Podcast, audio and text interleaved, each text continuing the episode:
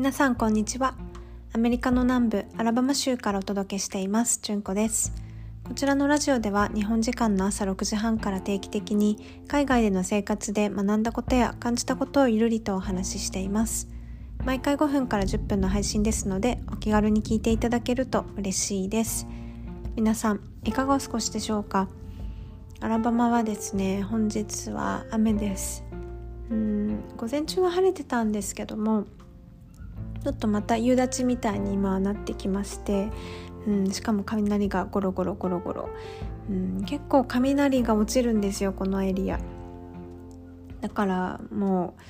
う、うん、外には出れないというか、まあ、少なくとも歩きでは出れないなっていう、はい、感じです。で、本日のテーマなんですけども、本日は朝起きの本質は自分のためということをテーマにお話をしたいと思います。あのこれまでもポッドキャストの方で朝活したいのになんで朝起きれないのかとか、うん、朝活に関することについて、まあ、触れたりしてたんですけども、そうあの、まあ、ブリンキストっていう本のサマリーを読める、まあ、アプリがあるんですね、まあ、読むこともできるし、耳で Audible みたいに聞けるアプリなんですけど、本いっさつぶんをこう聞くっていうよりもあのサマリーを、うん、あの読めるアプリなんですよ。まあ、あの本の、あの Kindle みたいに読めるし、 Audible みたいに聞けるしって両方兼ねたものなんですけど、でそれで習慣化の、あの間違えてそのサブスクリプションしてしまって、うん、なのでこのいっかげつはその習慣化の本とか朝活に関する本のサマリーを聞いていて、もう十何冊か読んだんですけど、で結局そのどの本もうん、本質的なところって、その朝活の本質的なところって、まあ、みんなが起きてくる前に、まあ、自分のやりたいことをやるというか、自分のために時間を使うっていうところが、まあ、本質なんだろうなっていう、まあ、そのじゅっさつ以上読んで、うんまあ、感じたところがその感想なんですよね。うん、で、まあ、その中でもまあ、自分のために時間を使うってなった時でも、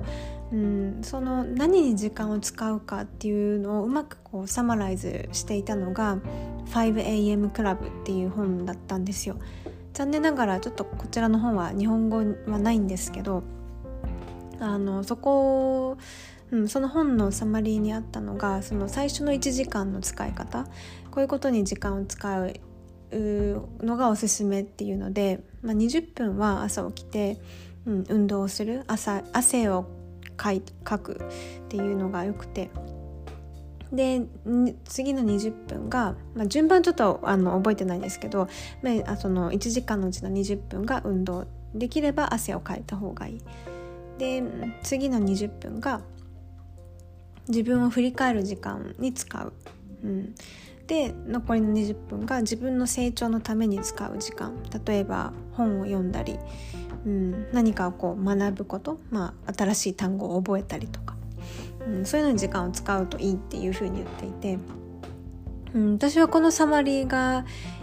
一番しっくりきたなっていうふうに思うんですよね、時間の使い方の観点では。うんまあ、どの本も本質的には自分のためにその朝の時間を使うっていうところなんですけど、ただ単に早起きするだけではあまり意味がなくて、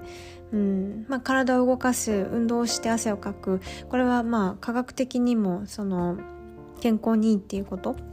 メンタル面にもいいっていうことは証明されてますし、うん、自分を振り返ることでそうあのさらにこう今自分がやるべきこととかやりたいことの再確認ができたりとか、やっぱり振り返る時間があると、うん、がむしゃらにこう日々を過ごしているよりも、うん、落ち着いて本当にやるべきことが見えてくるというふうに思うんですよね。で最後にその成長のため、うん、やっぱりこの自分の成長のためって自己肯定感も上がるし、うん、私は朝にあのブリンキストをこう読むように今あの習慣化してるんですね。でやっぱりなんかこう新しいことを学んだり、まあ、すでに知っていることでも改めてこう学び直すと、うん、やっぱりこう面白いし楽しいし自己肯定感も上がる、うん、朝からなんか新しい学びがあったとか新しい気づきがあったとか、だからこの、うん、みっつのことっていうのは本当に自分にしっくりくる、うん、朝活の過ごし方だなっていうふうに思ったんですよね、うん、でまあただあのルーティン化しすぎちゃって、その楽しいとかエクサイティングするのが薄れてきちゃうと、うん、続かなくなったり楽しいと思えなくなっちゃうので、まあ、そこにどうスパイスを加えて、うん、楽しく長く続けられるかっていうところが、うんまあ、今後もちょっと模索していかなければいけないと思うんですけども、今のところ、はい、私は朝活続いてます。あと、まああの朝活のグループにも入ってるので、まあ、そういった環境もあるので続きやすいっていうのもあると思います。はい。で、はい、これがまあ私の朝活の、あの、まあ、長く続けられそうな今感触があるので、はい、皆さんにもちょっともし朝活しようと思ってできてないっていう、うん、方がいらしたら、ちょっとこのにじゅっぷんにじゅっぷんにじゅっぷんの時間の使い方とか、あとはまあ本質的にはその自分のために時間を使うっていうことを意識して、うん、始められると、まあ始められるというか、まあ、あのトライされてる方もいると思うんですけど、はい、そういった時間の使い方もぜひあの試しにやってみていただけたらいいんじゃないかなと思いました。はい、本日も最後まで聞いていただきありがとうございます。それではまた次回のポッドキャストでお会いしましょう。